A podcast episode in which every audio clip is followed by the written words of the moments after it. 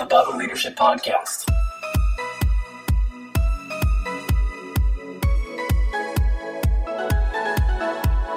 Well, what up, everybody, and welcome to the Bible Leadership Podcast, where we want to connect your Bible to your leadership and your leadership to your Bible. I'm Mark Carter, and this is being released right in the middle of the holidays. So I want to say Merry Christmas and Happy New Year to everyone. You know, around this time of year, I get a bit reflective, and recently I was challenged by a Christian leader to take stock of some of the lessons we've learned over the years.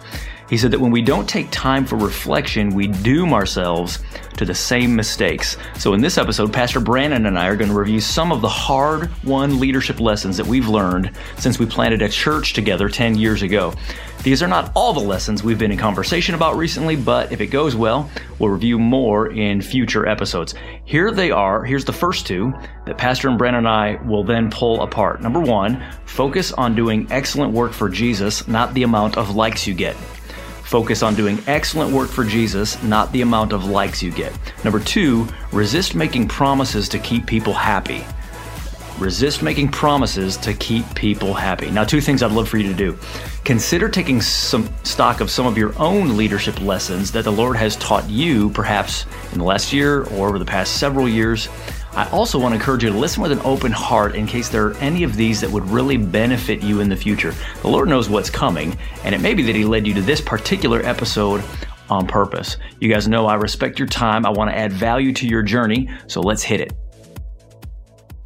I'm back in the chair with Brandon Adkins. Yeah. Everybody knows that it's a great podcast when Brandon and I can be together. And we got some really exciting stuff to talk about today. B, what are we talking about today? We are talking about four leadership lessons uh, that we've learned 10 years into a church plant. Yes. So some of you may know this past July, we passed the 10 year mark of mm-hmm. when Brandon and I got to be part of the team that planted a church. And you know, that makes you a little bit reflective. We didn't unfortunately have the foresight to release this when that happened, but since that time, we've been thinking about it and we want to walk through some lessons that we learned in the crucible, so to speak. These are things that probably you would know. If someone told you, be like, oh yeah, I affirm that. And yet I feel like God really sunk this into our spirits a little bit deeper because we had to go through the fire to get it deeper. So Brandon, as we think about 10 years into a church plant, lessons that every leader would probably benefit from. What's the first one? So the first one is is focus on doing excellent work for Jesus and not on the amount of likes that you get. Oh yeah, baby. Likes seem to be a driving force, I think, with so much that we do, even with regard to ministry. And I'm ashamed to admit this, but there's so many like Facebook groups, there's so many Instagram accounts that you can follow that you're like, oh man, look what they're doing. I want our Jesus centered organization to do that thing too. And it can really, I'll just tell you the honest truth, it can mess with you, it can mess with your motives. And I've really found over the past few years that God has been trying to shape me with regard to, hey man, that stuff is so fleeting. That's going to go away. Mm-hmm. And instead, you need to be thinking about kingdom things. Proverbs 22, 29 says, Do you see a man skilled in his work? He will stand before kings. And I know that might even stir us up to be like, oh, great, I want to get in front of some influential people.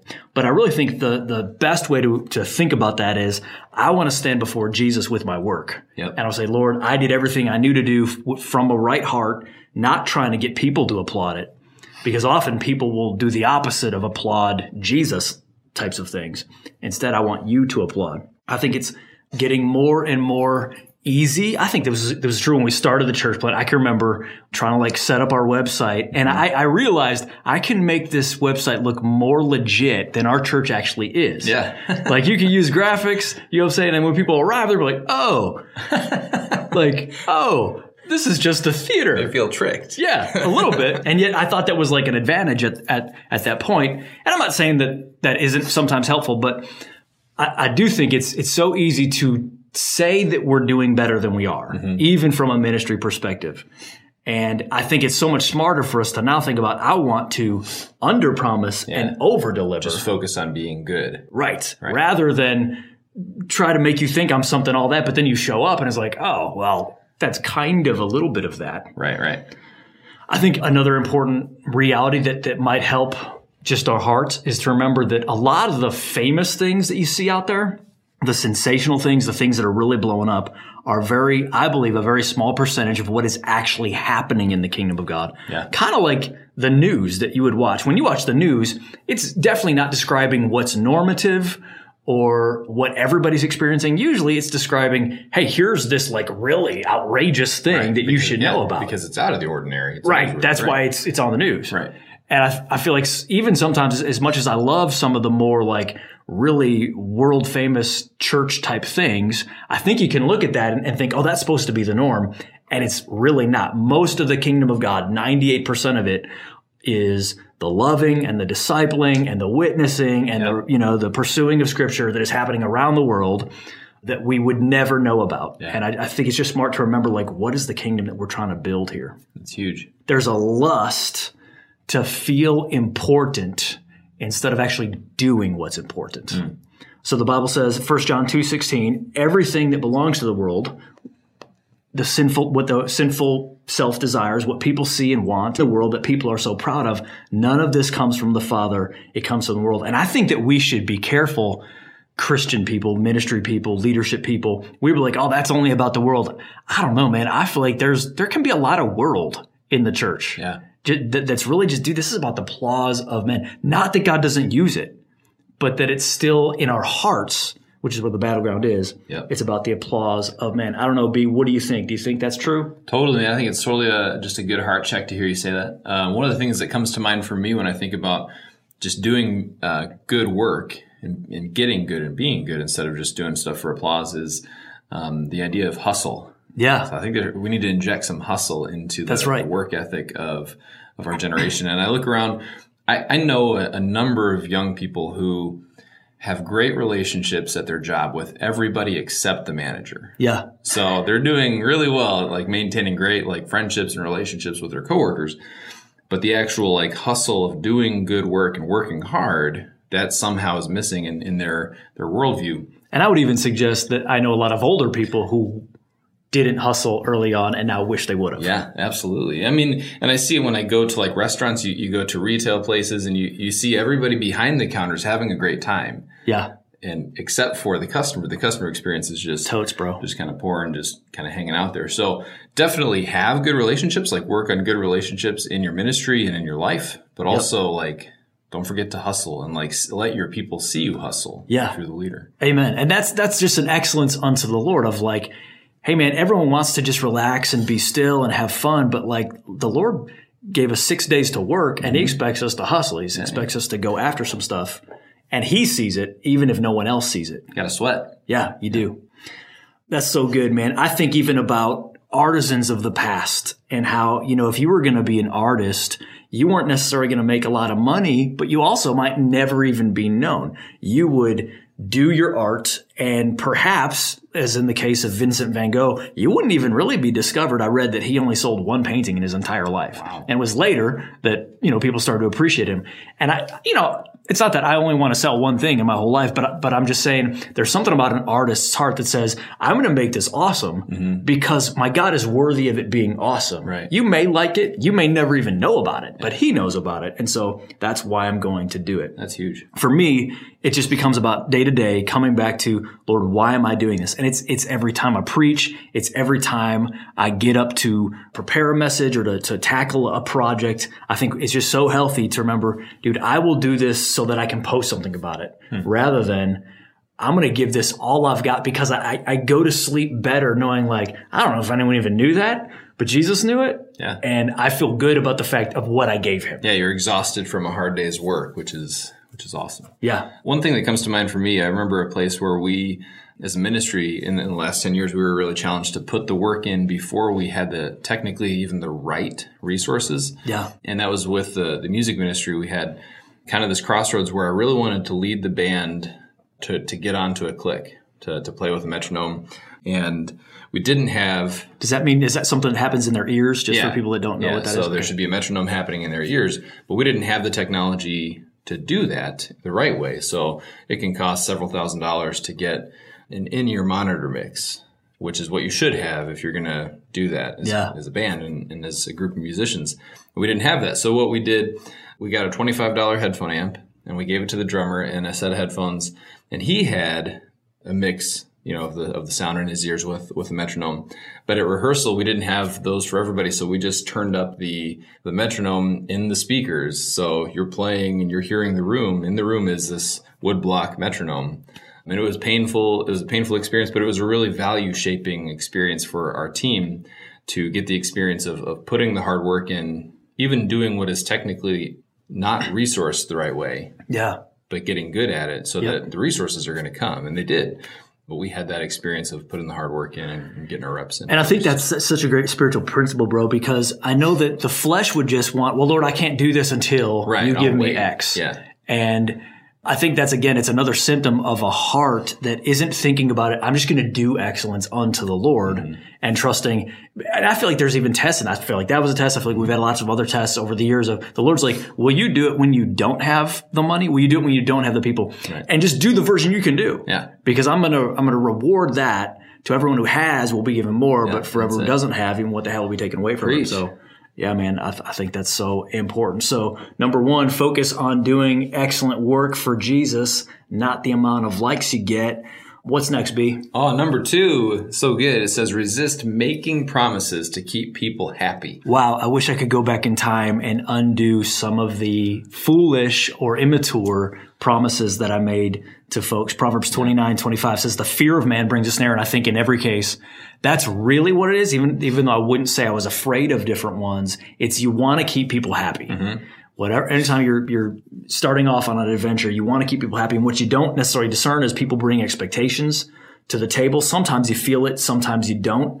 And, and I'm not saying that people don't genuinely want to help, but I think we just all need to have the maturity to know that almost everybody has pretty mixed motives. Mm-hmm. Mm-hmm. Yes, I want to help you. I want to bring the kingdom, but there's always also just trade-offs that people are after.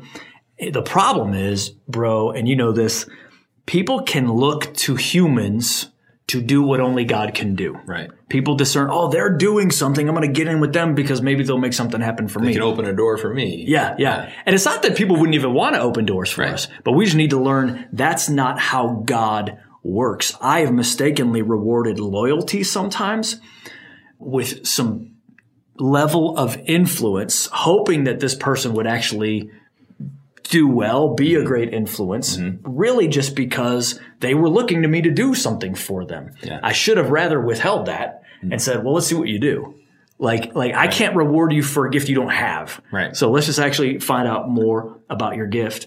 I remember when we started the church, you know, there was a sense we were part of another church, we were part of another ministry, but at the end of the day, this other ministry we were part of, they couldn't do anything for us. Mm-hmm. If, it, if, this thing was going to happen, we had to trust God and God had to do it. Mm-hmm. Right. And, and so I, th- I think it's just so important to remember and even to lovingly tell people, dude, I'm not God. Like whatever you're wanting to happen, it has got to be God. It can't be me. Yeah. Yeah, one, one place that this comes to mind for me, and we're, we're in a season where we're doing some auditions, and, and I just did a vocal audition for a, a lady who, who honestly did really, really well. But she told me on Sunday, she got home and her husband asked how to go. And she was like, I honestly don't know. I can't read Brandon. And that felt like a really high compliment to me because I've learned the hard way that in an audition setting, especially, to you want to play your cards kind of kind of close to the chest. So they should leave not feeling like they did terribly, but really not feeling overly confident either either so that we can have a follow-up conversation. I can give them feedback and and things like that. And I've done it the wrong way where I've been too encouraging and my body language, my facial expression has said they're doing a better job than they're actually doing and they leave more confident. And then I have to take that back and say, well, actually you didn't do as well as you thought. Yeah. So it's much harder to to take that back. So you're saying it went well because you didn't reveal too much. Exactly. Yeah. So to be a little bit exclusive with the the reward of a position, and to be yeah a little bit not not vague in how they did, but just not overpromise in in a meeting or in an audition or anything like that. I know you used to after you kind of were were a little bit too letting people know what you thought for a little while there you just wore black robes Mm-hmm. and you just used to shout silence and that's like all you'd say throughout the entire Yes. audition Yep. That's that's actually what I did on Sunday. Okay. Yeah. And Yeah. She, and she came back, so it worked. hey sith robes everybody Sith that's robes. the ministry key That's actually it's change number two to be just Sith robes. Yeah, good idea. I think you know just something to remember seriously with regard to people's hearts, and and I think we could all do this to a degree, but I think it's just important to remind people. You know, sometimes people try to use ministry to validate themselves. Mm. They're trying to say, like, if I have this, this, or this role or, or position or job, that means I'm significant. And I would just tell you, the Bible's really good for letting us know our significance, but ministry is horrible at it. Yeah. People come in all kinds of broken. They're like, Hey man, I'm, I'm bleeding if I can't do this particular thing or someone kind of like knights me as a big deal. Mm-hmm. I just gotta tell you, man, don't fall into that trap of, of knighting people. Like they've got to get that from Jesus. They've got to get that from the Holy Ghost. Ministry is just something we do for Jesus. It has nothing to do with our value. Mm-hmm. And we just have to watch out for that. So some things that I think I'd recommend is don't speak super concretely to people when they come back. And, and I've even had people literally say, Hey, can you promise me this position? And I would just, at this point, I'd, I'd, I'd choose now to be firm and pre-decide to be firm and just be like, dude, I don't know the future. I love you, but it's got to be God, whatever yeah. you're asking for. Yeah. You need to seek God. And if He does it, praise God, we'll go there. But in the meantime, I believe there are genuine gifts in you. Let's explore those gifts as a part of your spiritual development instead of just making an arbitrary random promise that your heart thinks you want right now. Mm-hmm. Let's just see what God is actually doing. And unfortunately, even though people are impatient, that just takes time. Yeah.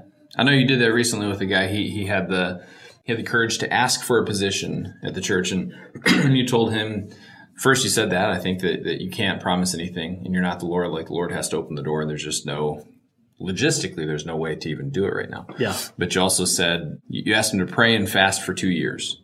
Whoa. It's a long time. Two whole Fast years. for two years? Well, not, yeah. wow. I mean, throughout the course He was years. skinny by then. yeah, he, he actually died.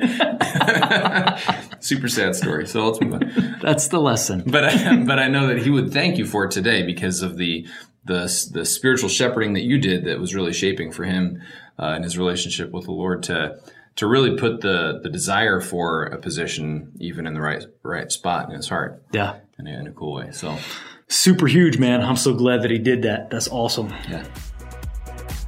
Well, that's all the time we have for today. Thank you so much once again for joining us. And if you're just getting started and connected to this leadership community, I want to thank you so much for being here. If you enjoyed this, it would mean so much to me if you would share it on social media. Thank you, as always, to all the folks who have been doing that. Thank you especially to the patrons of the Bible Leadership Podcast. If you want to find out more about becoming a patron, you can head on over to patreon.com slash Bible Leadership.